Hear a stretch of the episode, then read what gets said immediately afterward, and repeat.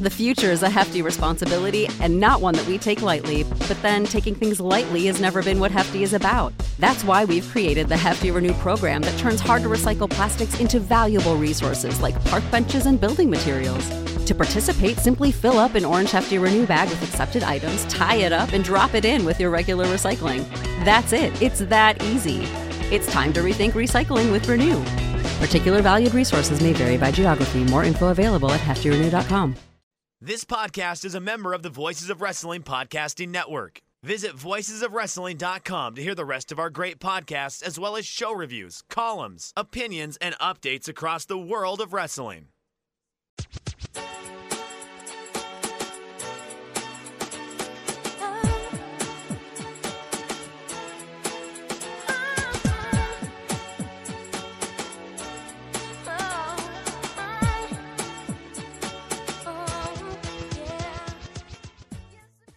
This is Everything Elite, presented by my bookie, the world's best podcast devoted exclusively to all elite wrestling and the elite extended universe. I'm Aaron, joined, as always, by my good friend Mike Spears. What's up, Mike? Hey, y'all, it's your old pal Iron Mike. I'm doing pretty well. You know, it was. I, I feel like that we're going to have pretty divergent views on tonight's episode, but you know, I'm just glad to be here sitting with my friends talking about wrestling that at least sounds interesting in comparison to whatever an, an A kid is. Like I'm still I, I'm still conver- convinced of that that A kid is a giant uh, plant. By the way, I believe that's a psyop. But uh, Aaron, how are you doing? Uh, I'm doing shitty. Uh, I got a big uh, brief doing the Sixth Circuit on Monday, and it's just always a miserable time uh, when I have to do that kind of stuff. So uh, that's pretty much it. But it was at least uh, kind of warm here today, so that was a slight mood boost. Yeah, you, you know, it, it, it, we had there was snow on the other side of the mountains today, but it was in the, the 60s today for me. So yeah, we got up to about it's pretty nice. Uh, we're also joined by another man who enjoys when the weather hits the 60s. It's Nate, aka Epitasis. What's up, Nate? Um, hi, hi guys. I, I feel like you're uh, you're making a representation on my behalf that I don't know if I've signed off on. I don't know uh, that I've I've given you permission to tell our fine listeners that I enjoy the weather in the 60s. Um, I'm gonna have to think about it. I do like when the weather gets up to the 60s. So you're right. You're right about that. Yeah, see, sometimes I just nail it. So Yeah, you got. I mean, you know, don't push it. You got lucky this time. yes, well, I got uh, I got the the video game awards currently happening, so we'll get our live reaction to the new Smash Brothers fighter being announced. Aaron. Now, last time I asked you this, you did not get the next two Smash fighters, which of course were Min Min and Steve. So, what is your pick for this year's Game Awards Smash Fighter? uh, this year I'm thinking uh, Tony Hawk is my first pick, Okay. and my second pick is um, uh, Sting. Tony Hawk and Sting are my two choices for this year. That would be exciting. I would pop pretty big for Sting as I did on this television program. I th- Uh, those are those I are mean- two strong picks. That they're in the uh, they're in the zeitgeist right now. I mean, I think I think you guys need to make some uh, predictions also. Uh, seems like a lot of the discourse is uh, uh, has decided that it's going to be Jonesy from Fortnite. I did not know that Fortnite had actual characters. I thought it was all just Yeah, intellectual property tie-ins. Uh, but apparently, there's a much larger lore and uh, backstory to Fortnite. Um, so I'm going to go with that just for lack of better uh, idea. I'm gonna say Goku. Just gonna say Goku. You know, it seems inevitable that Goku will be in Super Smash Brothers. So, Goku. Goku. All right. I, I mean, I like all those. I like any of those choices. Uh, but hopefully it'll be Tony Hawk and Sting, and I will reign supreme for another Hopefully- year. Hopefully, it will be Sting riding on Tony Hawk's shoulders on a skateboard. that would be ideal. That'd be good. Um, I'm not predicting which Sting it's going to be. Okay, I don't want to get that granular here. Just so that it, it will could be, could be the insane icon. It could be the crow. It Yes. could be uh, the surfer. of the police. No, no, it will not be Sting of the Police. Oh, okay. No. Uh, could be Surfer Sting. Could be uh, you know, when he was tag team partners with the Ultimate Warrior. Yeah. Sting. Um, Flash. Blade Runner.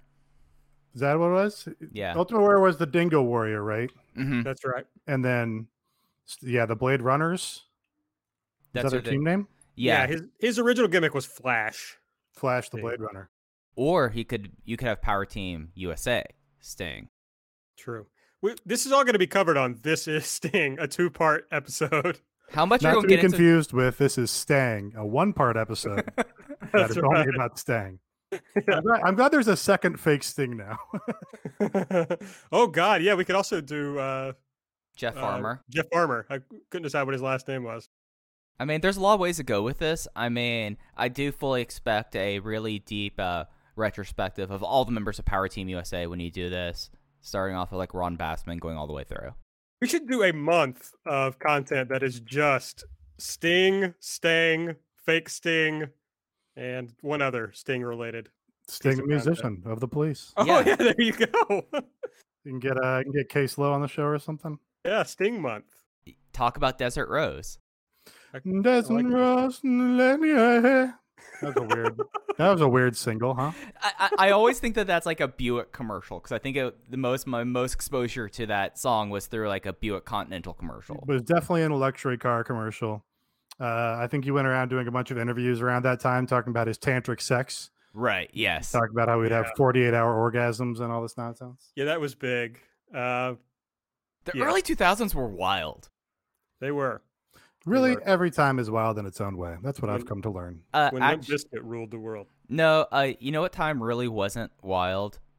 Probably 1951. That that's pre Korean War, right? 1951. Yeah. Ooh, a Quantic Dream game. I will also be doing just live reactions to logos and company names. Sure. I'm I'm the world's last David Cage stan, except for the problematic things that he does in his employee to his employees Sure. Uh, and to the people he casts in his video games. But as far as producing the video games, I'm down. This doesn't look uh, as exciting. Anyway, I mean, there was the uh, Bolivian coup in '51, so you know, be careful. I hate to see Mike erasing Bolivia here on the program. I apologize. I hear you. I hear everyone, and I will strive to do better in the future. That's I what I'm saying. Every time, every time is wild in its way. It's, uh, how about that for an aphorism? Well, if you want to find out more about our current times and how wild they are, go follow us on Twitter at everything AEW. Uh, I'm at Aaron Like the Car. Nate is at Epitasis. Mike is at Fuji Heya. Uh, subscribe to the podcast, please, on the podcast app of your choice. Give us a five star rating and review if you use the Apple Podcast app. Tell a friend. There's lots of new people apparently watching AEW. So tell a friend uh, to check out Everything Elite.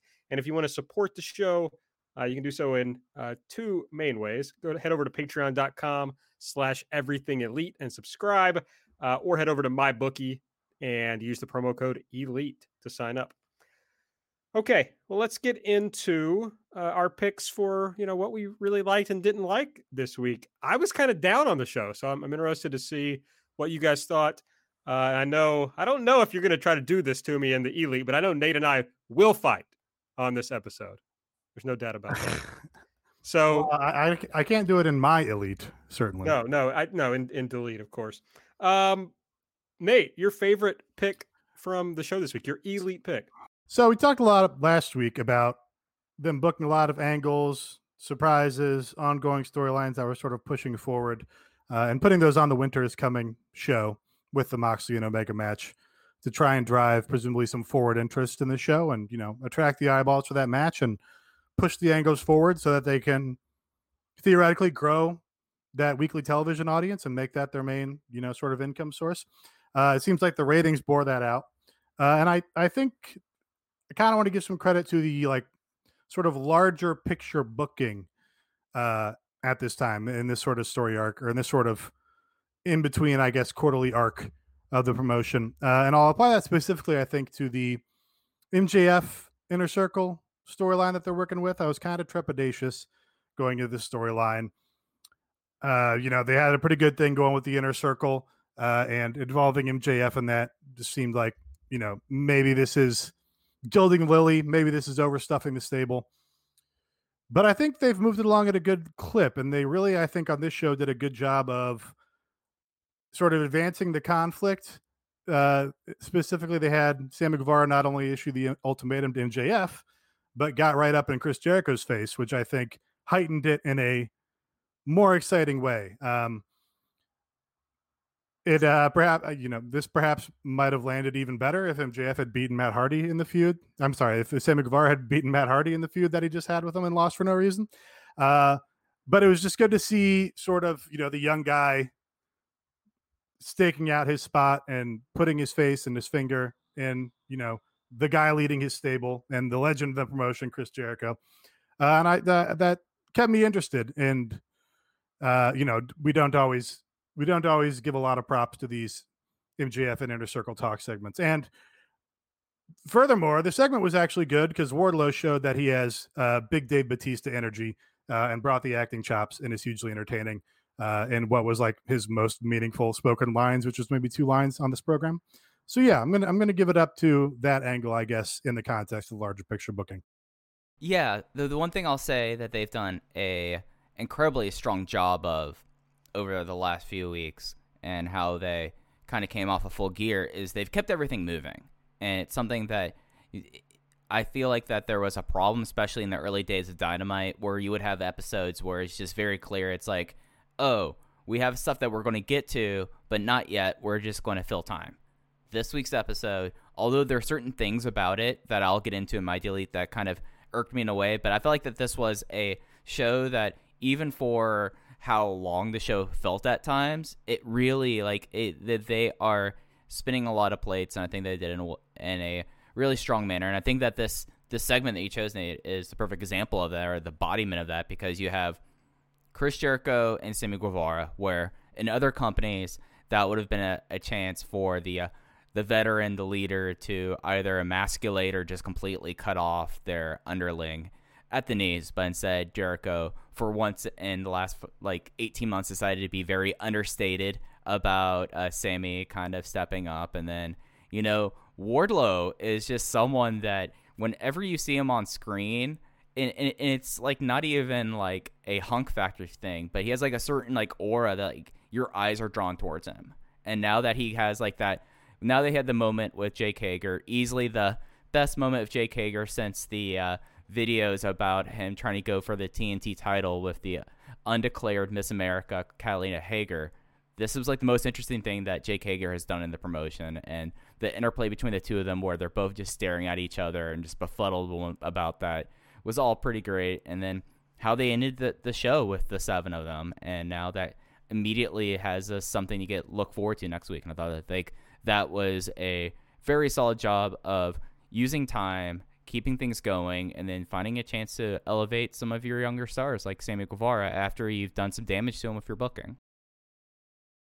Yeah, it was funny that you mentioned that, Nader, that you brought this segment up in particular, uh, because I was thinking while watching it that the way they've handled the what's ultimately going to be a Sammy versus Jericho story, I think, uh, they have handled that and paced that in such a better way than they did like MJF and Cody or really anything related to Cody. so uh, I was, it also occurred to me during this show that, like, oh, they're doing a pretty good job of letting this Sammy thing breathe for once. So uh, that's pretty nice. So I agree. Uh, Mike, your favorite pick, your elite pick from this week. So I think I really like this episode. And I know that, at least in our Discord, that was not necessarily the uh, popular sentiment, but I felt like that everything in ring for the most part, everything that got time delivered, and you had a lot of stuff there. Then, I mean, there were a lot of entertaining mic segments. Like there was a lot of stuff happening on this episode. It was a very tiring episode. That by ten o'clock, by about the time they were about to pitch it to the video game movie, that things got exhausting. But I feel like the, the show was at its best with the opening match. I felt like that the Young Bucks and TH2 had probably TH2's best tag match in the promotion, and I felt like that it really was the Bucks just kind of in their element. If it's a little bit of them kind of going back to their tried and true of just doing a pure sprint with someone like Jack Evans who has been doing sprint style wrestling since before it kind of became popularized on the indies of Ring of Honor and then Angelico who is someone who I'm very hit and miss with was able to kind of pull it out and this was kind of what I was hoping what was going to get like in the early days when they announced uh, uh, Evans and Angelico. I was like, all right, like Angelico is someone that you know is known for his one spot that happened five years ago, but they were a fun tag team in AAA, and we got to have like this really kind of just fun match that like built up other storylines. Now we kind of have it's not even necessarily like a title feud going on, but now we have like four tag teams that have a storyline going around them, which is something that really outside, I would say, Best Friends and Santana Ortiz, they haven't done a great job with the tag team divisions when it's not been based around the title. So I'm kind of happy to see like this overall feud where you have the Bucks and SCU and then the acclaimed and TH2 kind of interplaying together. And I feel like that the first 15 minutes of the show was the best or 15 minutes they had. Yeah, um, definitely. I maybe the best individual match on the show. I think that's uh, uncontroversial. Uh, I think Angelico is good. Actually, he's cool. He does a weird shimmy dance. Uh, I don't think we got that here because they attacked him right away, right? So we might have missed out on that. Uh, I will, you know, just because we brought it up previously on this show a lot. You know, they like to do the spot filled tag match opening the show to kick things off hot, and you know, like you kind of lessen the effectiveness of that when you do it every single week in the same spot. So would just be nice to see the format switch up in some way.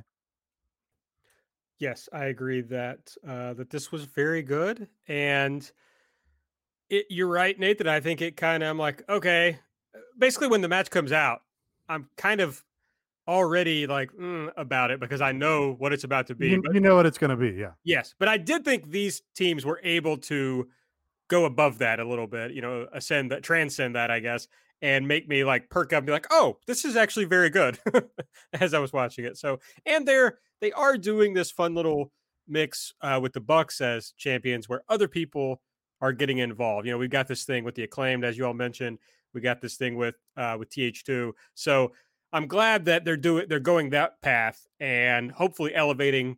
You know, there's a lot of talk about how deep this tag division is but I'm not sure that's true. Like there are a lot of good teams, but I'm not sure many of them have been pushed. I guess is the point I'm making. Yeah, it, it, it's the same same like semantic conversation we have about the women's division. Really, there is a ton of great teams they can use on the roster. They don't have enough time to use most of them. They get like one tag match in the division per show. They don't main event. You know, they haven't main evented a pay per view. Um, so yeah, it's a really good tag team division, and they treat it seriously. But it, it's hard to say that it's like unequivocally good because it just you know kind of kind of plays second fiddle to whatever Cody's doing or whatever else. Eh, how much of that do you think that is? And I think this is different than the uh, women's division uh, overall dialogue. How much do you think it is that they have approximately it's a it's a 120 minute show. They probably have 80 minutes on screen each each time. Like how much of it do you think that when the third hour comes about they'll be able to do more ideally tied to because I do think that th- there is a point to be made that the big difference between everyone saying this is a deep women's division and the the deep tag team division is like Santana and Ortiz for understandable reasons have been kind of sidelined right now, and they were in like a big feud over the summer that got a main event of a show, and maybe it's something that with the third hour they would be able to do something like that. Yeah, it's um that I mean that's the hope for sure. It's always it's hard to say how important the third hour will actually be because it you know a lot of that depends on the fan buy-in. Are the fans going to think it's important? Uh, and aw can't just decide that so it's not really under their control in some ways. Um but yeah you know a lot of it is certainly that they have a limited amount of time on television and that's just something they could solve by doing shorter matches up and down the show. Or yeah also they do have a relatively short amount of time, but they also get to decide what they feature in that time. So it's not like you can say, well, what are they going to kick off? I don't know, but that's that's their job. They get to decide like what to do, and they could do you know half the show devoted to tag team wrestling if they actually wanted to. I'm not saying they should necessarily, but they could do that. My, I guess my concern about moving to a third hour, Mike, is they're already talking about trios titles. It's like, well, let's build up the divisions we have before we start uh, focusing or bringing in another division. Uh, no, I mean, because fair. I got a feeling there's not going to be a women's trios division, so right, uh, just going to be more spots for uh, the male wrestlers, and it's like I don't know. I would build up the women's division and the tag division and give it both of those more focus before I would institute a new division. No, I, I totally understand that. And when you like look at the show lineup, you bring up like the you could control you have there. So you had the Bucks and TH2. You had Varsity Blondes versus FTR, which was just a squash win for FTR, really. Uh, Ten versus Dustin, another squash one, kind of. I mean, there was moments of that. Then you had a trios match. You had a squash for Abaddon, and then you had the singles main event. And it does feel like that you have two matches there for the tag team division, but only one of them really was doing anything. So I totally get what you're saying there. All right, my elite pick. Uh, I think I've done enough um, gassing up Miro, and I'm sure we will later. So I want to talk about Sting as my elite pick, but it's not just Sting, who I do think has done a good job since he's appeared in the promotion. But I'm impressed that they have come up with a way to make Sting interesting beyond the fact of him being Sting, beyond the fact of him being a legend in the wrestling business. Uh, I'm a little put off by the fact that like Cody has to be involved in the Sting angle immediately, and maybe I'll talk about that later. But you know, at least they have Sting immediately say like, eh, "I'm not really interested in you," and that gives something to happen down the line, right? So that's cool. He immediately is talking about what he wants to do with Darby, so that's cool. So I just like that they are not resting on the laurels of Sting and not just throwing him out there as wow, shouldn't you all be impressed? It's like if you tuned into the show, and it appears a lot of people have tuned in to see Sting. So if you did that, they're giving you something to grab onto. And hopefully, if you're tuning in to see Sting, maybe you don't know about Darby Allin. And so maybe they turn you on to Darby and they turn you into a longer term fan, or they turn you on to Team Taz, who I think there's going to be, you know, he's going to be involved with Team Taz also as far as the angles go. So I just think they're doing a good job of handling Sting. I want to put that over as my elite pick. Yeah, I'm I'm kind of of two minds about this. I I agree that it's Sting is interesting and compelling and like I don't know, there's something very um I don't know if collected. He's got a composure, he's got an importance and a confidence that just makes him compelling to watch, which wasn't always the case I think with his promos, but he's just like good at them now, I guess and I do like planting the seed with Cody. That it's like, yeah, no, I I understand. You know, I, I thought it was interesting that the super overly sweetened crowd, which was turned up way too high in the mix, as it always is on these tape shows, uh, like it felt like mostly like a heel reaction that they put for Cody in there. Like he was not getting, you know, cheers like your Darby was in that segment. Um, but I'm kind of of two minds about it because they advertised really three big talk segments on this show. They're like Sting talks, Sting reveals while he why he's here. And yes, he did that. He said, "I'm really interested in this guy who reminds me of me. It's Darby. He's up there in the in the rafters." And they're like, "Oh, Kenny Omega talks. Kenny Omega has a big announcement." And Kenny did not really have a big announcement. And then there's like, "Oh, we hear from Shaq. Shaq's here. Shaq's gonna talk." And yes, Shaq talked. They escalated a thing with Brandi. You know, they they halfway accomplished something there. All those segments were, I think, good but if I'm a viewer coming from the outside and it's oh Sting is to make Sting is going to reveal what's happening, Kenny Omega is going to make a big announcement, and then neither of those things really happen, I kind of go oh this is why everyone talks about Tony Khan over promising all the time. So that's that. I kind of enjoyed all the segments, but I can I can uh, hey if if you can believe this, I can find a way to complain about them also. it it's something that the way that Sting dealt with Cody being shoehorned in was like my big like point of amusement here. Like I, I completely agree with what, what you're saying, but the idea that it was Sting who for, for someone of his age, it always takes me back of his voice is a lot lighter than you expected, a lot more jaunty, and he get he kind of was out there like your Funkle Steve, your funk your Funkle Steve's here. He's the fun uncle, and he takes Cody, he gives him the Christian side hug and say, and basically says, "I'll see you later, champ."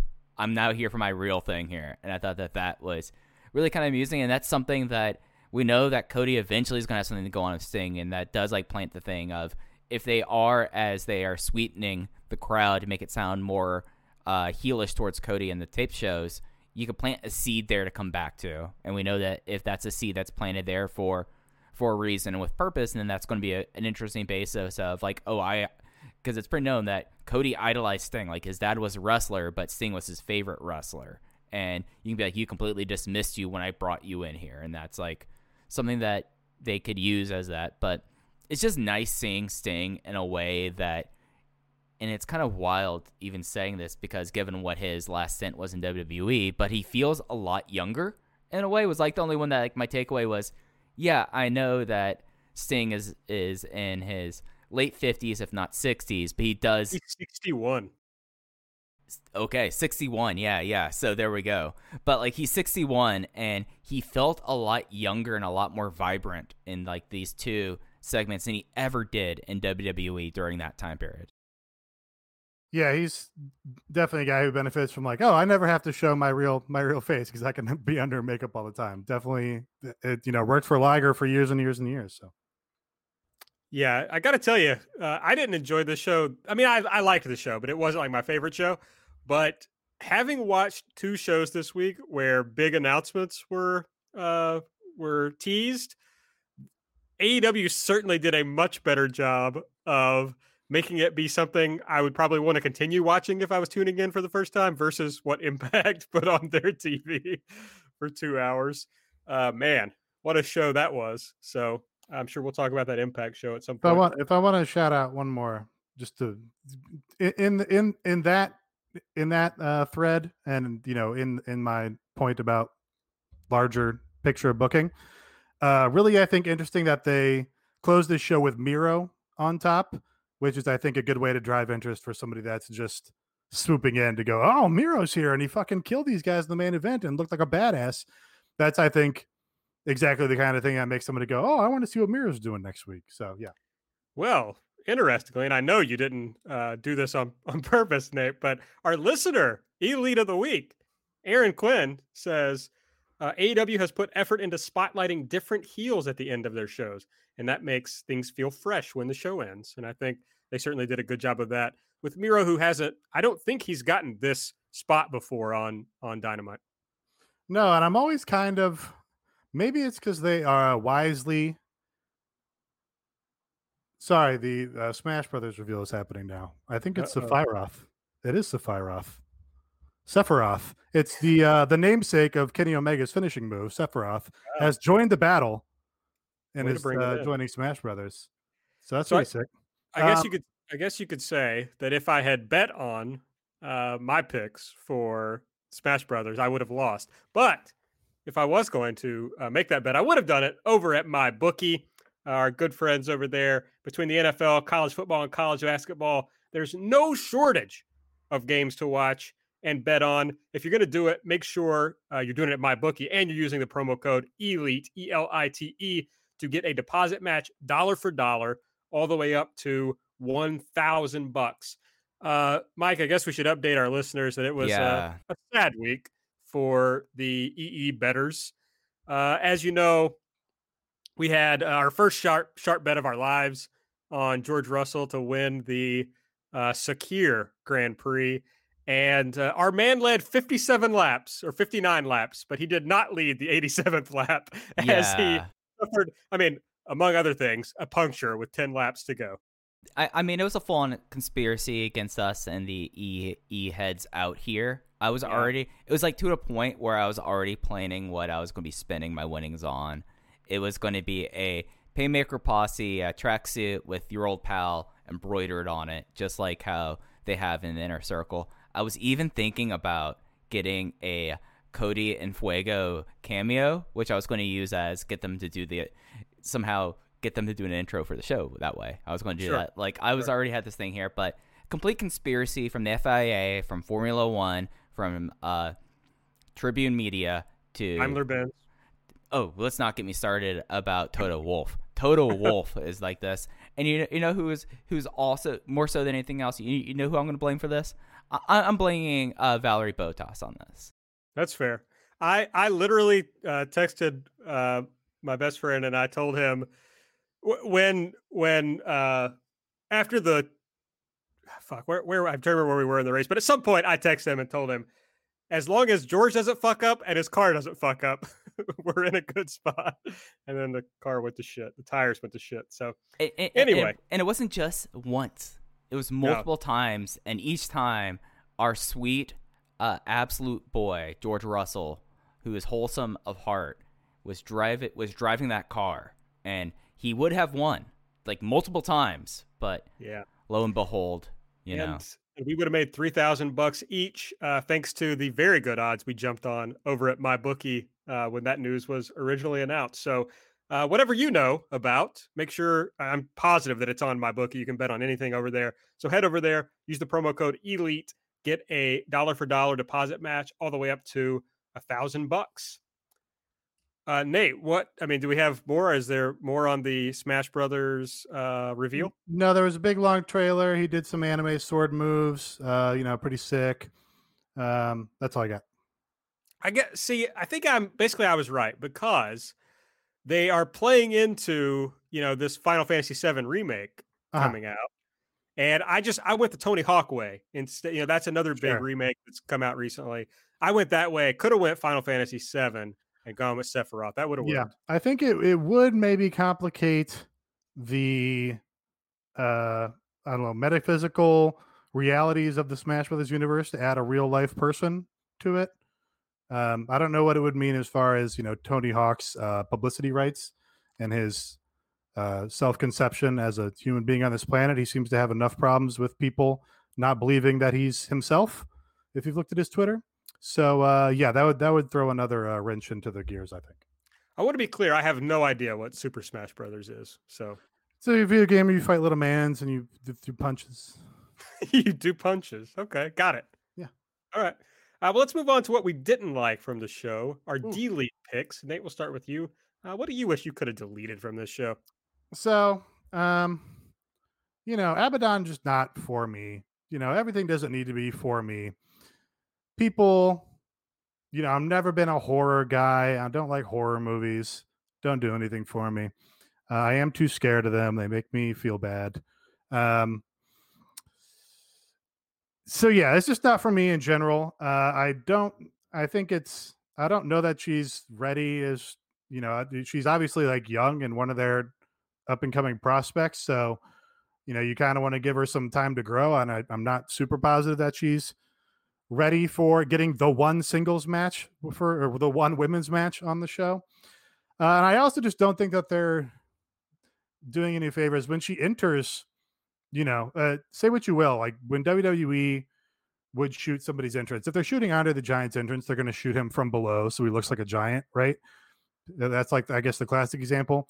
When they shoot Abaddon's entrance, it's like the cameraman standing on the stage above Abaddon and just shooting down at her back. And it's just like, oh, that's just like a weird girl crawling around on the ramp like a weirdo. Uh, and it just, it like immediately pierces the illusion. You're like, oh no, that's not a super scary, you know, female version of the fiend. That's just a weird girl with a bunch of makeup on. So they're not doing any favors in that regard.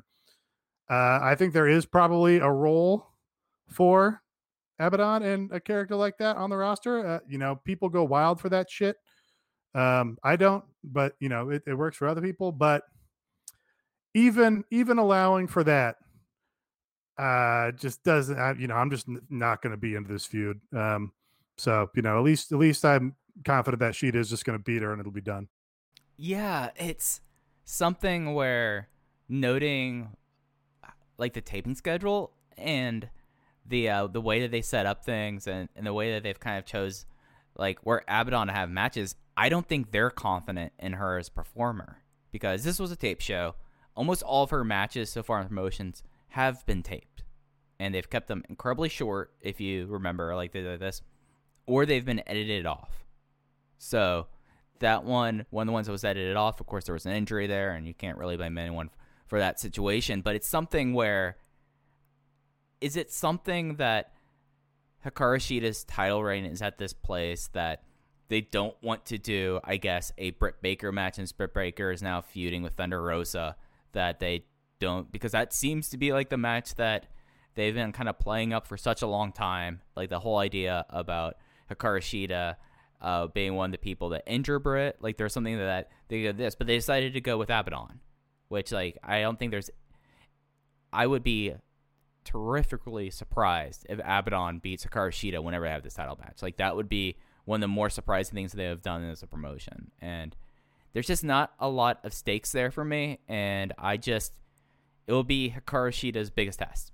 You know, really, because it just does not seem like that this is someone that they have a lot of faith in.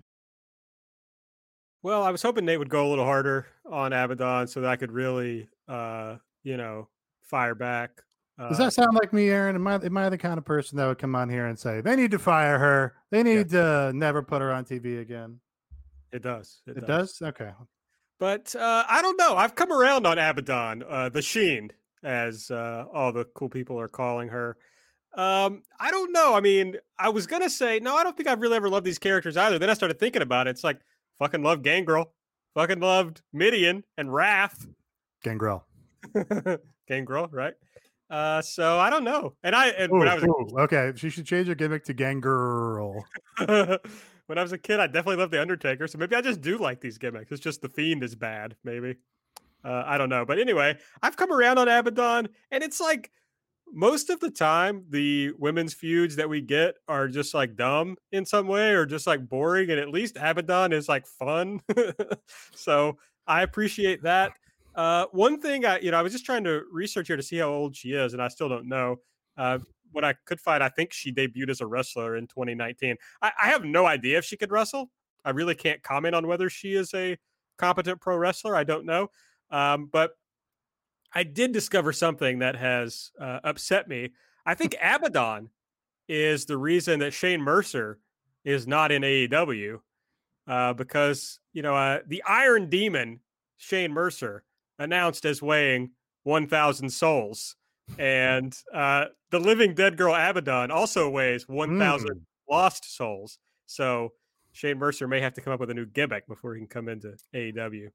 I uh, so you know there there's probably an alternate universe out there where uh, you know Don Callis never makes Jericho and Kenny Omega happen, and uh, the WWE guy underscore never tweets Dave Meltzer about uh, doing a ten thousand seat Ring of Honor show, and Cody takes ooh Perfect Dark new Perfect Dark installment. That's kind of exciting. Um, those things never happen. The Young Bucks just signed to WWE. Cody goes back to WWE, whatever. And Aaron Bentley is on a podcast talking himself into liking the Fiend. I think that's there's probably a universe out there where that's happening. He's like, I don't know, I kind of like the Fiend. uh, what I mean, what kind of podcast would I be doing if AEW never came to fruition? Maybe you're doing Jumping Bomb Audio, and uh, oh, TJPW got rid of their Zombie Girl, right? Or she retired. Um, She was out with an injury. I'm not sure if she retired. I, can't- I think she retired. Has not She been around for a long. a long time. So yeah. There's there's some other spooky gimmicks in there. Hikari Noa just embraces her full love of the occult Yeah. and is doing spooky shit. And this gives you an excuse to be like, I don't know, I kind of like the fiend. Is th- is this an impression of me? By the way? Do, Yeah, I do is. that, That, is, like, that is how you sound to me. Yes. Do I do that high pitched voice when I'm trying to? Yeah. I don't know. I don't know. That's Alright, Can't well, do Mike, it. Mike got it too. Nailed it. I'm being attacked right now by both my co-hosts. Hey, I, this is not you, Aaron Bentley. This is Aaron Bentley, Universe 652 or whatever. Okay. All right. Well, I don't know. Folks, Aaron Bentley's joke of the week. Nailed it. Uh, yeah. I don't know. I really do just now. I can't get out of this. Uh, Should I just say my, my delete right now so you can get a nice exit out of here? uh, Abaddon good. That's all I want to say. Thank you. in the hobby, it's not easy being a fan of ripping packs or repacks. We hype ourselves up thinking "Ah, maybe I can pull a Ken Griffey Jr. rookie card, but with zero transparency on available cards and hit rates, it's all just a shot in the dark. Until now. Introducing Slab Packs from ArenaClub.com, the only repack that provides real value, a complete view of all possible cards, and clear hit rates for each one. Now, when I buy slab packs at Arena Club, it finally feels like I know what I'm getting.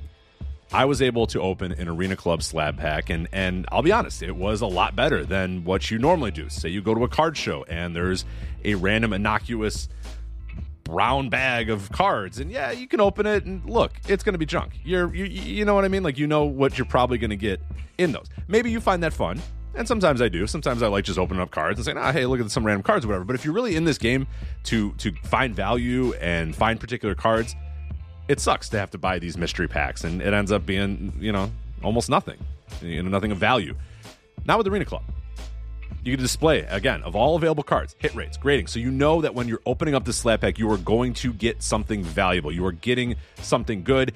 And Arena Club, in addition to having those great slab packs we just talked about, is also a marketplace for card collecting, buying, trading, selling, displaying, all that sort of stuff.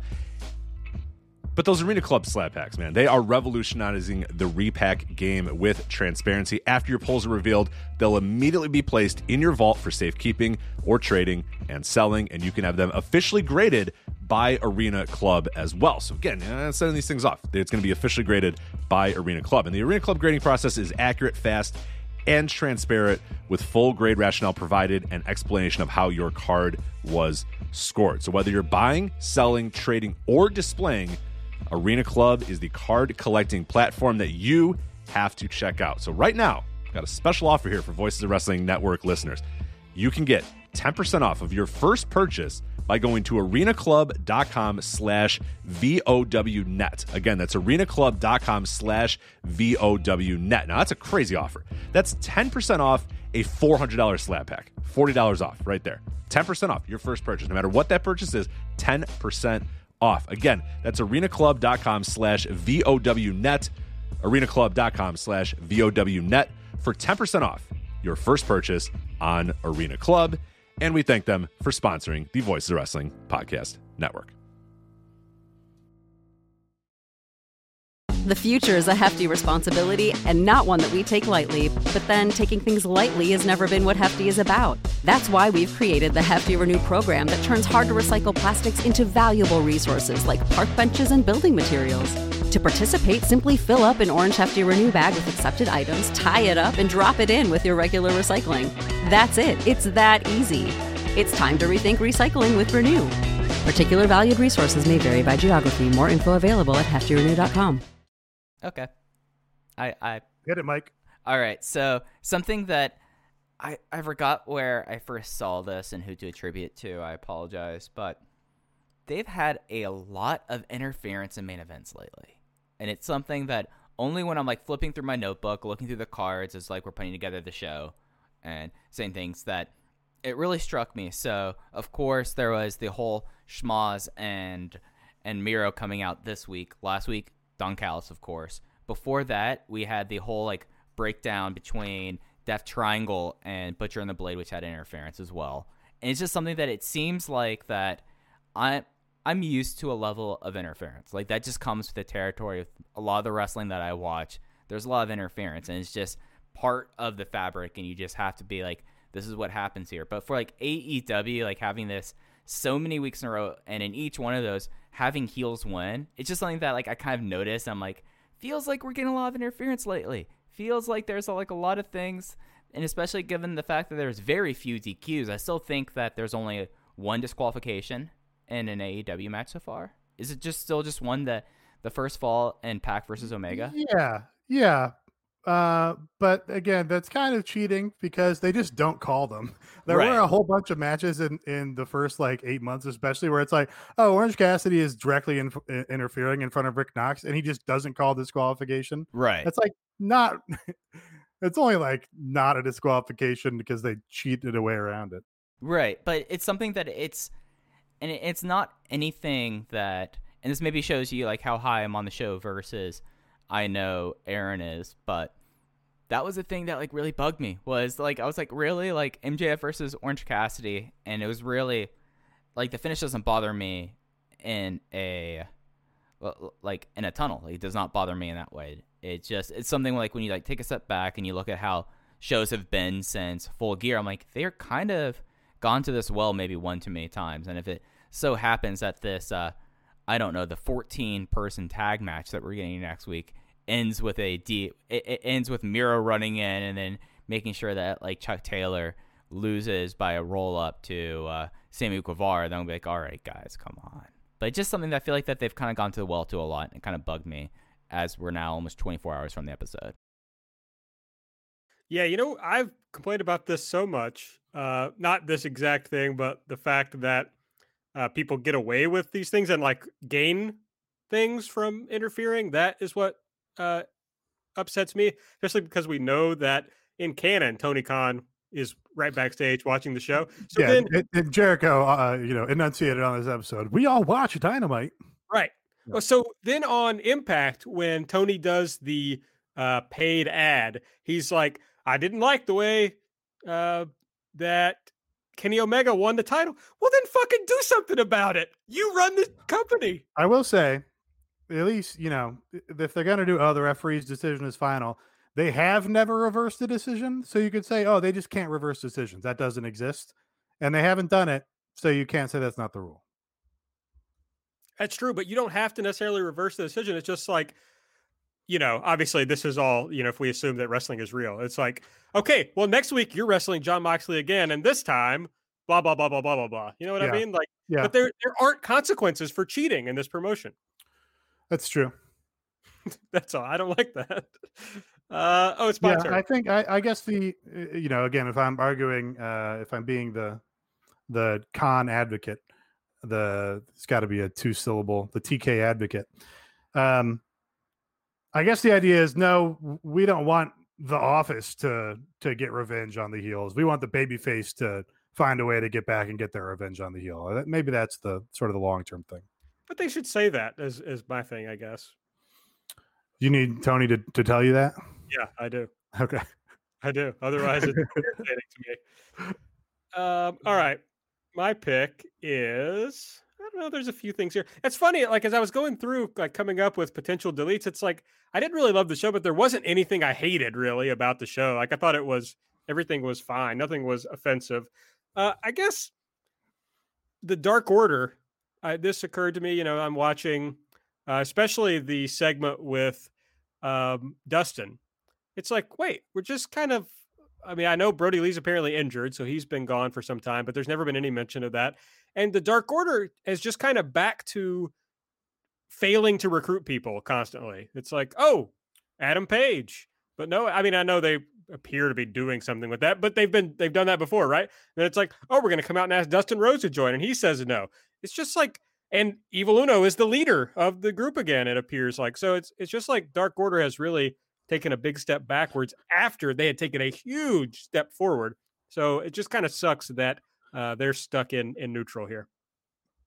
Yeah, I I uh, I think you're probably right. It's probably you know, hey, their leader guy, the guy who's the focus of the stable, he's gone, so they're just kind of regressing to what they're comfortable with, I, I suppose. Um, but they do, I you know, the sort of focus that Silver in particular has gotten is maybe new, so it, it's maybe tough to navigate elevating that aspect of the group within the larger Dark Order. Yeah. Um, it's I don't know the they're also like halfway babyface now. it's a weird unit, you know, and it's not Yeah. like a weird in a bad way, but like Reynolds and uh, Silver were on the other podcast today, and they completely came off as complete baby faces in it. And I know that it's supposed to be a a kind of a shoot style interview, but it's something where like you watch like the shoulder content and especially BTE, and it's clear that at least how it's coded there, the uh, the Dark Order are huge baby faces, basically. And then with everything with them, that they're all kind of dealt with like a certain way that it seems like they're in like this weird holding pattern, and it's kind of frustrating. Especially like next week we have Beaver Boys and Adam Cole tag teaming together. Like, how big would it be for this unit right now that's basically treading water? I think we all all three of us can agree that, with the exception of John Silver, their overall inner circle is treading water. That if yeah. that if Adam Cole decides to join the Dark Page. Order, or sorry, Adam, you, you, Adam Cole. You, you, you, know- you, you, you, you know what got me? I was thinking about the waiting room on Dark when Dustin Re- when Dustin Reynolds was just shooting on Adam Cole. What is what is Mike doing? Dustin Reynolds? Dennis, Dustin Dennis Ro- Reynolds. Dustin Can I be- can I be honest Dustin about- shot on Adam Cole during the waiting room with Britt Baker, made references obliquely, actually transparently about her boyfriend. But what would it be like if Hangman Page joined the Dark Order after winning the match next week? Well, I, yeah, I think that would. The interesting thing to probably do is, oh, there's a power vacuum in the Dark Order. You know, Page comes in, takes over, and then Brody's pissed off at him when he comes back, right? And then you have a feud with Brody and Page. Um, you know, that that's not dissimilar from the inner circle, I guess. But honestly, I think the Dark Order angle here was Evil Uno going, "Hey, remember that seven gimmick? That was funny. You had a number. Let's reference that." That's mostly what it felt like to me.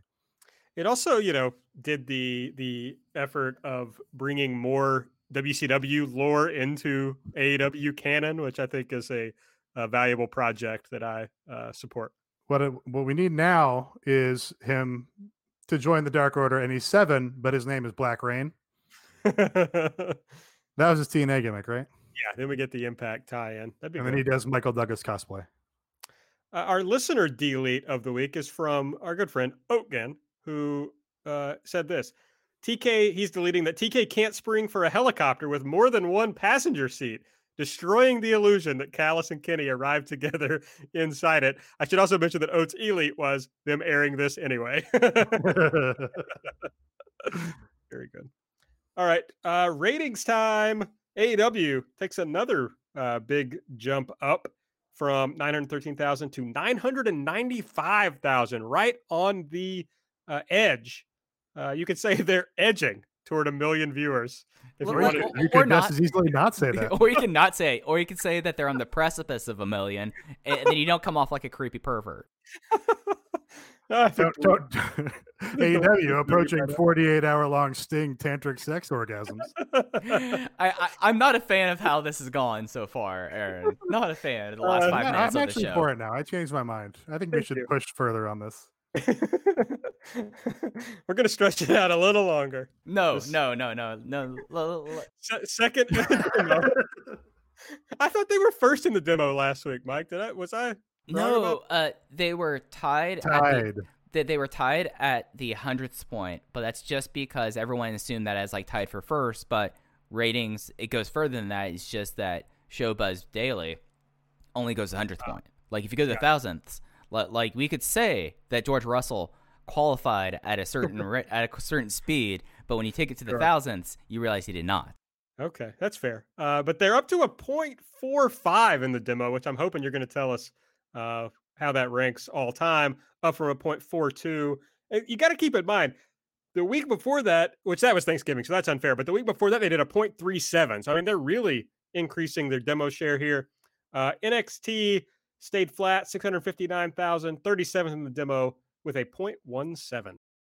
Yeah, NXT's flat. Um, it's what it is. Uh, remember like two months ago where I was talking about, oh, there is this plateau. They were on like this plateau that seemed that they were always like at 0.32, seventh in the ratings, and it was kind of stuff like that. They bust through it. Like they're busting right now.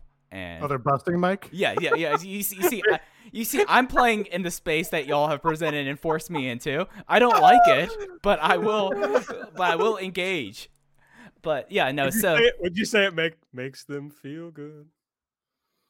Is that a reference? I don't- Bustin' makes me feel good. Do you into Ghostbusters? yeah. That's where you go in from this? I'm already disavowing episode 102. J- j- Just by the way, Th- this will get posted, and I'll immediately state that I disavow it. But yeah, so talking about the demo. Yeah, when I think about busting, Ghostbusters is the last thing in my mind. Thank you, Nate. Thank th- thank you, returning us to some civility here.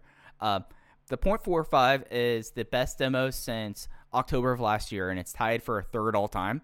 And you know, it's something that they've had really big success. And if you take out, um, if you take out the fact that there was one week that they had a simulcast of truTV, and you're comparing it to the first month of the debut, so the uh, overall viewers is actually pretty close too. So the one that they're at, the one that they tied with was October 23rd, 2019. They also had a 0.45, but it was 963,000. So they're getting back to like close to like the, the whole debut number, throw that out there, but they're getting back to the numbers that they had coming fresh off their debut. And that's something that I find pretty remarkable, especially when you compare it to that the challenge debuted last night and the challenge was the thing that won the night. Of course, Lio Rush was on it, but it, it, it's something that's interesting. AEW had more total viewers than uh, the challenge, but then again, the challenge is a huge program for people under the age of 35. And I mean, that doesn't really matter because Tucker Carlson had more viewers on cable than anyone else last night. So, whatever. But a, the interesting thing is that AEW is up or even across all the sub demos that we cross about. And it's now beating the last hour of Raw and women 18 to 49. People overall 18 to 34. That's a huge demo, sub demo, especially ad wise. And then women 12 to 34, and they're close to all the other major major ad related de- sub demos outside of 25 to 40, or sorry, people 25 to 54. Which, if you think about it, it makes sense why WWE would still be beating them in that. But that's going to be a interesting thing. Of course, those that last point is is a hat tip to Brandon Thurston on that, and you know it's an it's something where there's a palpable buzz that I don't feel like they've really had in a while. Like it does kind of feel like that the AEW feeling is back out there in a way. Yeah, I agree. They're really uh I mean they're itching. That's all I can say. That's all I can say. All right. Let's get into the Mike's flipping me off. And this... Mike, Mike, that's a that's a visual swear, bud. I thought you didn't like cussing, Mike. I'm just trying to make sure that I never really have to put the explicit tag on this podcast. but I think because of the network we're on, it, yeah, no, automatically. We, just, we talked about ejaculation a lot on this episode. So. oh God. Um. All right, the show started with a pre-tape. with Dasha interviewing the Young Bucks. I wrote Dash here, so now I'm thinking about uh, Dash in like Dasha's dress. It's bad. No one's going to be edging to that for sure. what? Are, are keep, you just keep it moving? Keep it moving. Sorry.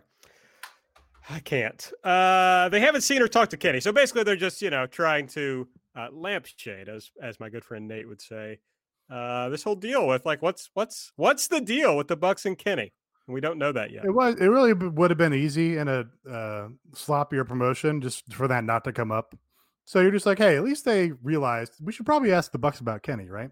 And also creates interest for you know toward the main event of the show. Stick around. We're going to find out what the deal is with Kenny, kind of. Which we did not do. Uh, then the Young Bucks defeated TH2 as we discussed. Nick pinned Angélico after the BTE trigger. Uh, after the match, the acclaimed are mad that uh, Jack Evans got thrown onto them during the match. They tried to come into the ring, but SCU stopped them. So we get a little detour for the acclaimed here. Great Jack bump. Like it was Matt Jackson power bombing him into the crowd. Like it was straight out of Spike Dudley hours. Big fan of that. Uh, MJF got a little promo. He says he doesn't like that Orange Cassidy doesn't respect the sport.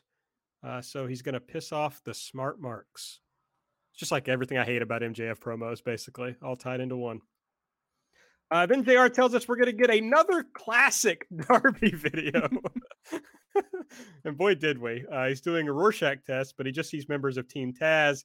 Uh, tells us he wants to take on Brian Cage. The last uh, Rorschach is Sting, and uh, Darby just laughs. It, it was weird hearing Darby talk so much in that. It was it was talk heavy for a Darby video. Yeah, uh, I thought it was pretty good though. I thought it I thought it worked.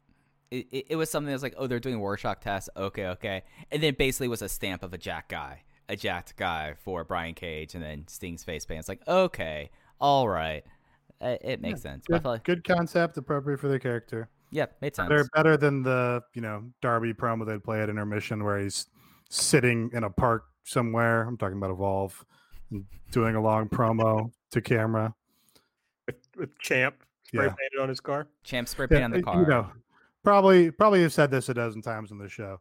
Uh, thank God there's some promotion where Darby can do what's appropriate for his character and know what he's doing, as opposed to letting you know the same people who write Roman Reigns promos write for him. Yeah. Well, it only seems uh, right on this episode to remind you that Darby said if he were in WWE, he'd be jacking off in a basement. that is true. You're being factual, and Honestly, I do not check that statement. That would be best case scenario. Like jacking off in a basement is like halfway what worked for getting mankind over. And they're not that good anymore. WWE can't get people over like that anymore. so he, he wouldn't have been jacking off in a basement. He'd be fucking jacking off in Otis. Uh, largely populated public area. yeah, I mean, you look at Otis. Otis is basically a, the horniest character they've had on TV in a long time. Imagine what they do with Darby with what they're doing with Otis right now. Darby as an Otis, by the way. Just think about that. Hard to imagine. it is.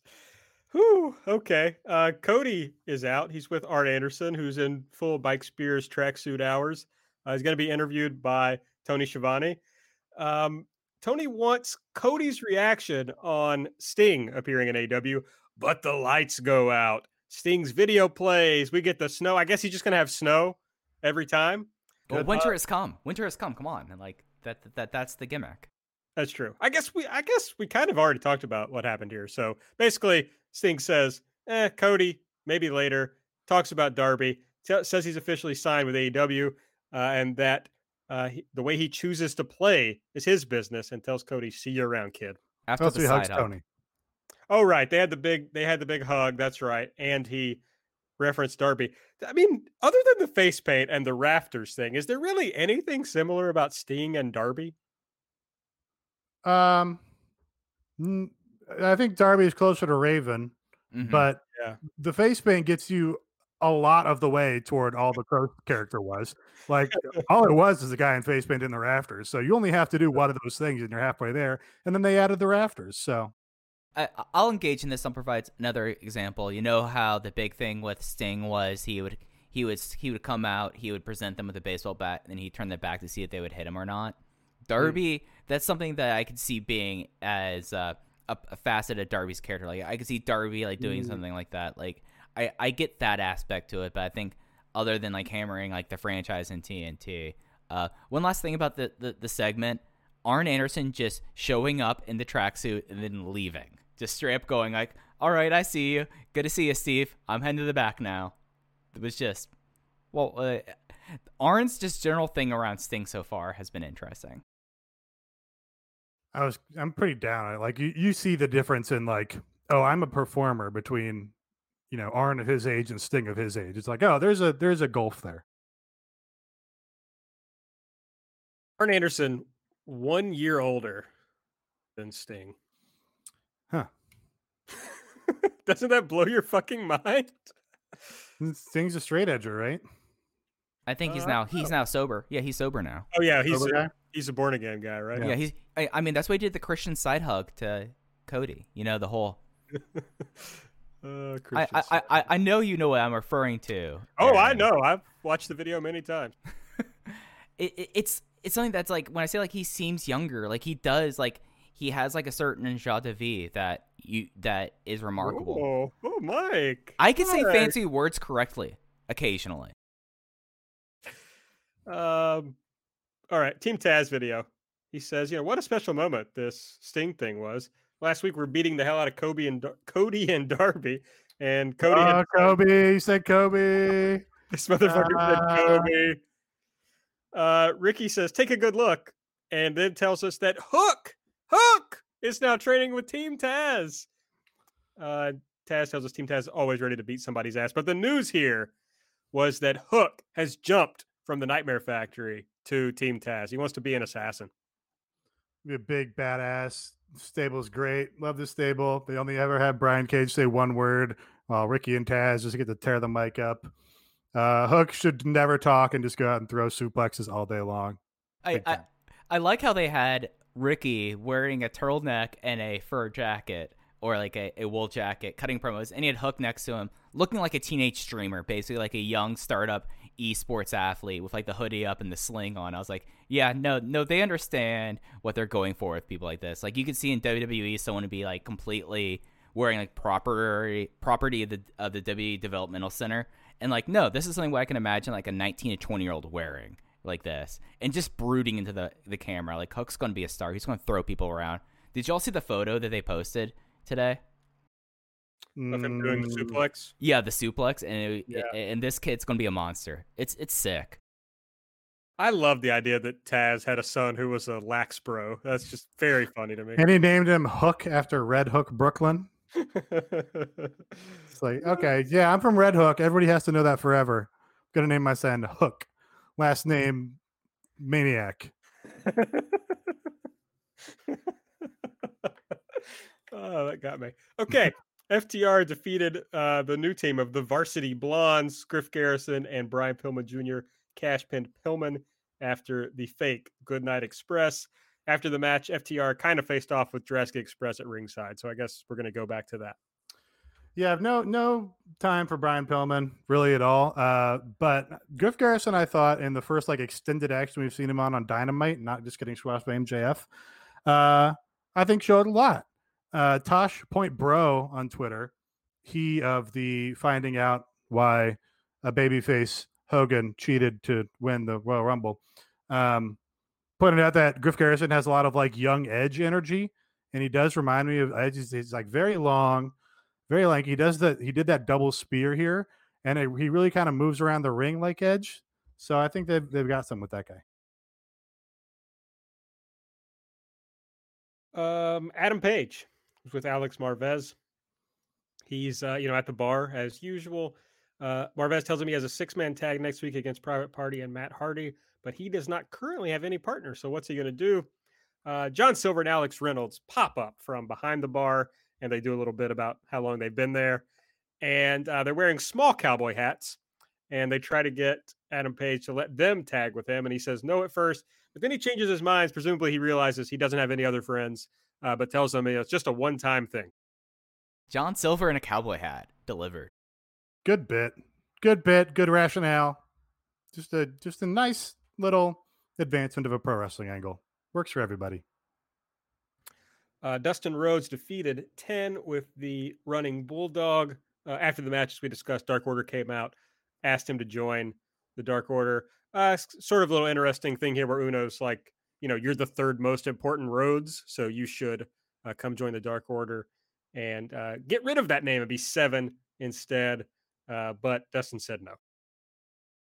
It's you know, I like how they're kind of building this up in a way. Like it's Dustin having a thing, and it's kind of perpetuating things. Then until I guess Lee comes back, and then Dustin Reynolds bleeds a lot.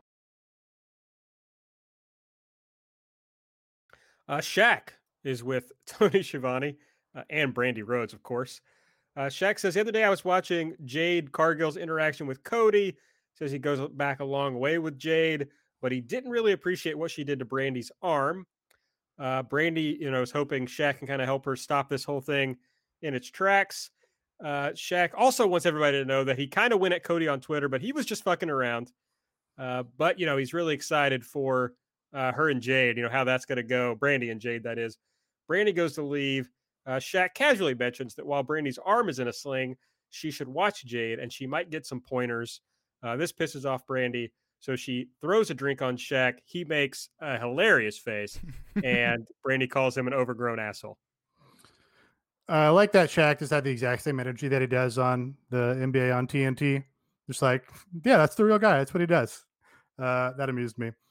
I do this kind of, you know, the original promo. It, it just calls into question the whole original setup for this angle, which was Cody said something about being the giant killer, and Jade Cargill took exception to this on her friend Shaq's behalf. But then Shaq doesn't really care, but he is interested to see what happens with Jade and Brandi It's like, how did, how did we get to this point? It doesn't really follow from point to point, but I didn't enjoy the water throwing. I liked him being petty and just taking a little dig at her. So overall, this kind of worked for me, um, even if that's, you know, just like a weird pro wrestling shortcut they took. Yeah, it, it did feel weird. Like I think that that's fair to say. Like this whole entire segment felt a little weird. Uh, I was amused by Tony Schiavone having to read all of his accomplishments, such as being on the board of directors at Papa John's. I thought that that was pretty funny, but it, it kind of felt felt like this promo was a way for them to get away from Cody and Shaq and really just be like, oh, this is now entirely about Jade Cargill versus Brandi Rhodes. Like it did feel like this was like a very strong kind of like coded pivot now, especially from how that first promo was, Nate, that you were talking about. That it was very explicit there that Cody was coming was trying to make a claim at Shaq, and now it's very clearly like Shaq is an onlooker who's kind of an asshole, and it's just kind of weird. But I think I enjoyed it. I like Shaq getting water thrown at him. That was funny. Yeah, I I didn't expect it. That's mostly what it was. It was like, oh, I didn't really expect Shaq to to take that and it happened. So that was surprised me in a good way. Yeah, it's just like, oh, Sting shows up. So here's a segment with Cody. It's like, oh, we're getting Shaq on the show. So here's a segment with Brandi. It's just, it's a little tiring at times.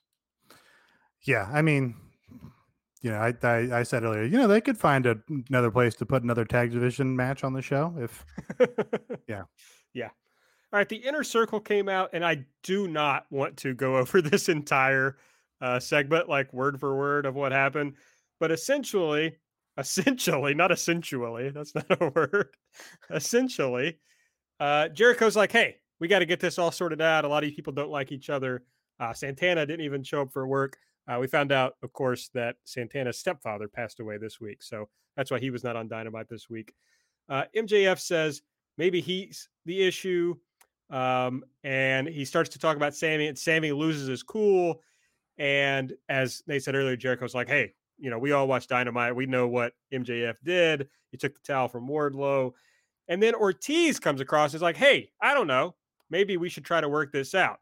So Sammy's deal is like, fine, I will do this, but if one more thing happens, I'm going to quit the inner circle. So we continue to plant those little seeds for Sammy. Then they do a thing with Wardlow and Jake Hager about how they've been staring at each other and uh, they agree they're going to stop. And of course, they keep like one eye on the other. It's pretty, that was pretty funny, honestly. Uh, and then MJF tries to sell the main event, but Jericho doesn't like him doing that. Yeah, I just want to reiterate Wardlow got like two lines in here, and he had that same really good, like incredulous energy. Remember when like Batista was getting run out of the WWE like for his first run, and he was like in a wheelchair and like mad about everything. It just like was outperforming everybody on a comic level by like yeah by like uh you know five orders of magnitude. That's that's the vibe I got from Wardlow here. Um, so yeah, that, that guy they got to protect that guy because he's like burgeoning superstar. I, I like how everyone in the inner circle is like, we love Wardlow. Like they're all about it. They're all about Wardlow, and it's easy to like see why. And he did he did definitely get uh uh, Dave Batista being mad about his feud with Rey Mysterio before getting run out of WWE energy, and I was a fan of it. I'm just gonna say I remember the discourse about how oh they've made Sammy too silly, and it's like Sammy is the star of this group at this point. Sammy is the one. Jericho's probably going to put him over eventually, and Sammy's going to walk away from the inner circle as the biggest star. So I think all that was uh, very premature. Alex Marvez is with FTR. Cash says he's taking full responsibility for losing the titles because he tried to beat the Young Bucks at their own game. Uh, Tully says, Don't worry about that. I wasn't there. We're invincible when our whole team is together. And then Dax does some dumb car uh, thing that I just didn't really get or understand or care about. All right. The Butcher and the Blade and Eddie Kingston defeated the Lucha Bros and Lance Archer. Uh, Blade pinned Phoenix after full death. Of course, this became a, a handicap match uh, because Penta was out of it early. Uh, after the match, Lance Archer attacked Eddie and the Butcher and the Blade, uh, but the Butcher saved the Blade before he could get the What's the move that Archer does? What's the name of that move? The blackout. Blackout. Blackout. Before he yeah. could do that, uh, the butcher saved him. Fun, fun match. I'm not really much of a handicap match person, but they worked that really well. And you know, Archer as like a hot tag is really fun. Like that was the thing. Like Archer clearing house afterwards was really really cool. Like this is like Lance Archer that that kind of pulls your eye and not like the weird promos. So I was for this. Uh, then we see backstage Jade Cargill and Nyla are beating up Red Velvet. Uh, Big Swole, I believe, Ivelisse and Serena Deeb all intervened. Uh, yeah, that was that was basically it. That was this little segment. At least we know that Red Velvet's still affiliated with with Brandi. Yes, although she didn't get to you know get the rub in the Shaq segment. No, not at all. Bummer. Uh, Abaddon, the controversial Abaddon, the Sheen defeated Tesha Price with uh, the Widow's Peak. Uh, after the match, Abaddon kept beating up Tesha. Shida came out to make the save, hit her right in the middle of the head with a kendo stick. But then Abaddon did the Undertaker and shot right up. Whenever somebody does this now, all I can think about is that Undertaker Brock match where they shot up and then uh, laughed in each other's face and they looked insane. That was good. Uh, Dasha is with the inner circle backstage. He says, So you all are on the same page now? Jericho says, Yes, that's why we're going to join MJF and Wardlow at ringside tonight to make sure MJF beats Orange Cassidy. Uh, after that, Kenny Omega and Don Callis arrived in a helicopter. I guess we should talk about Impact a little bit. They had their uh, highest rating ever on AXS TV this week. Uh, yeah, and highest uh, demo as well. Of course, this is from AXS versus all the other stations they've been on. Yeah, so uh, you know, obviously from last week they were going to be on Impact this week. Um, you know, because I care about our listeners so much, I watched two hours of Impact Wrestling to see all the AEW segments. Basically, you got throughout the show, uh, Impact constantly putting over AEW as like a real wrestling promotion with real stars as compared to Impact. Uh, we had Tony Khan do a uh, quote unquote paid ad, you know, which was obviously like a little bit where he just buried Impact the whole time. And like he and Tony Schiavone made jokes about Impact. And then at the end, Josh Matthews interviewed um, Kenny and Don Callis in their bus, the Lex Express. And basically, Don Callis cut the promo he cut on this show. That was the same thing. Uh, Kenny Omega did a, a, little bit of a different promo. Certainly, what he did on this show was much better than what he did on Impact. But it's basically just setting up this, you know, Ric Flair heel thing where they've been planning this for years. Now they're taking over uh, AEW. That's basically it. What I'm saying is, if you didn't watch Impact, uh, you didn't miss anything. Well, you missed a lot, a lot of weirdness apparently. But oh, you missed a lot because there was a great Tommy Dreamer, Larry D angle that happened on that show, but you didn't miss anything AEW related. Yeah, uh, it, it's something that like with this angle, and I like how it's kind of executed. It's very clearly coded what they're doing. It's not necessarily like a very nebulous Kenny Omega thing. Is they're running back like the Nick Bockwinkel thing, and uh, on Impact he made a big deal about becoming a belt collector and I wonder if that's going to play into Saturday at uh, Triple Mania, where he's defending the AAA Mega Championship, and he made a reference that he could take their title belt here. This time, it, I, I was wondering what your all's thoughts about this.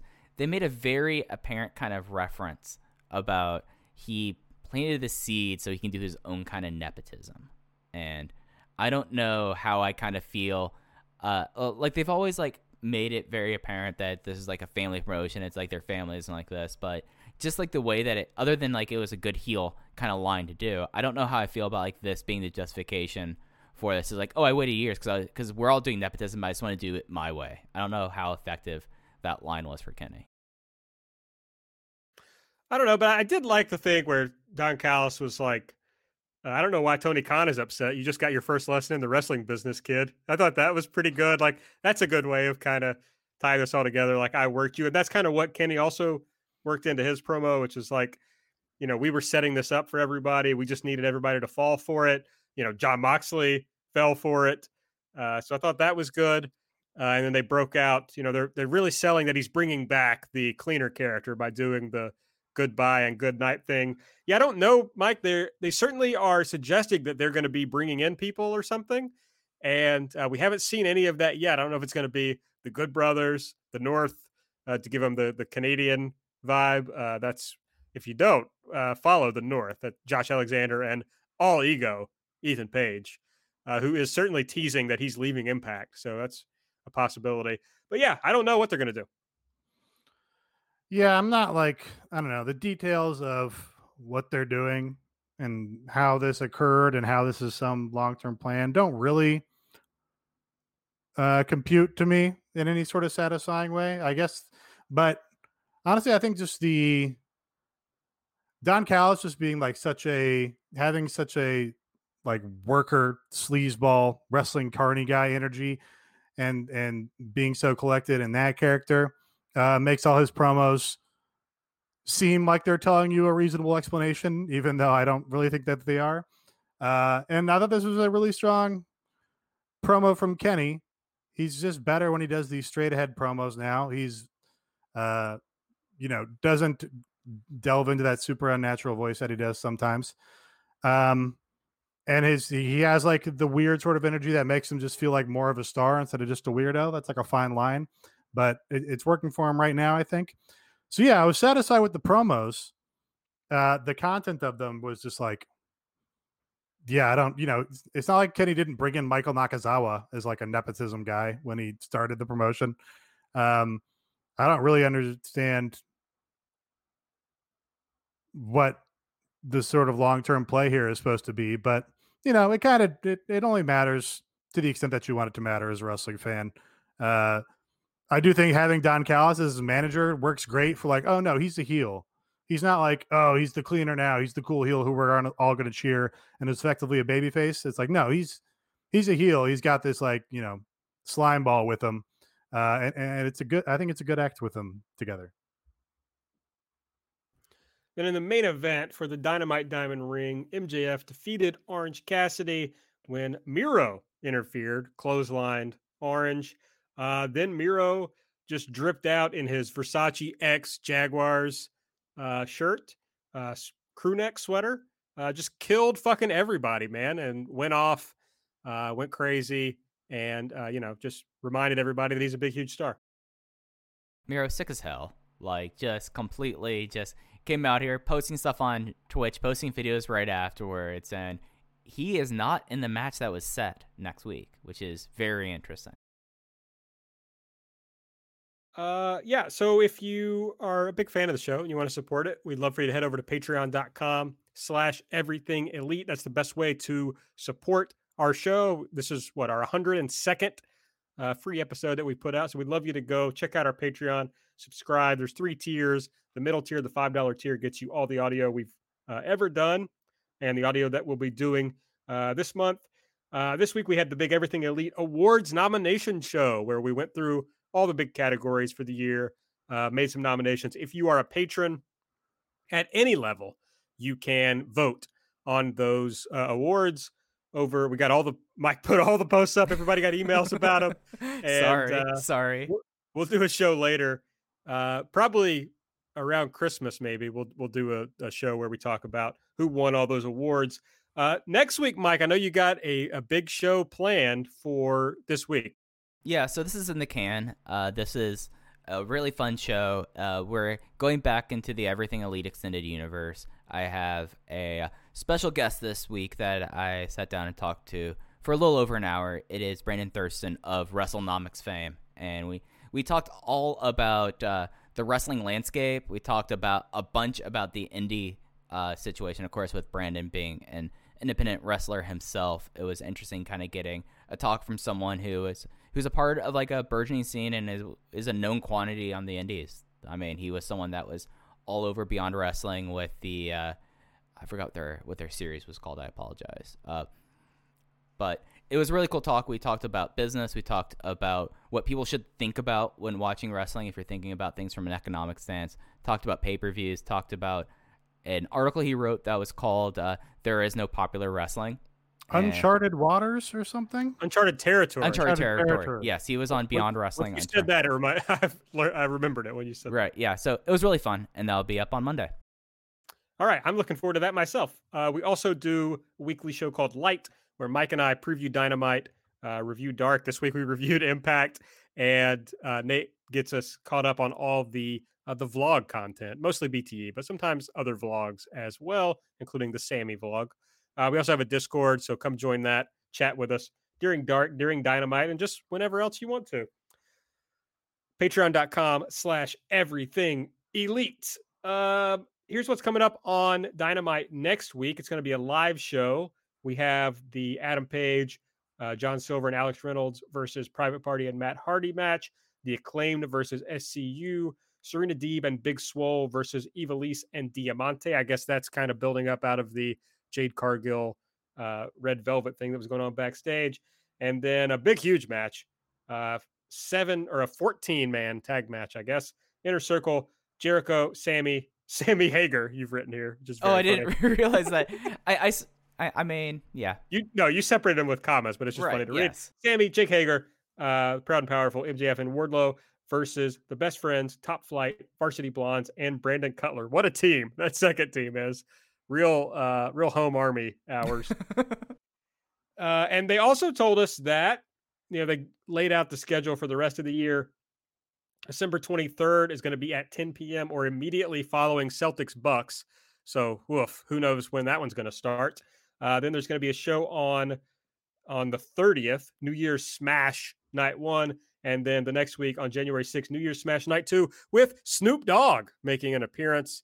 uh, apparently irritating the WWE by making said appearance. So that's always good.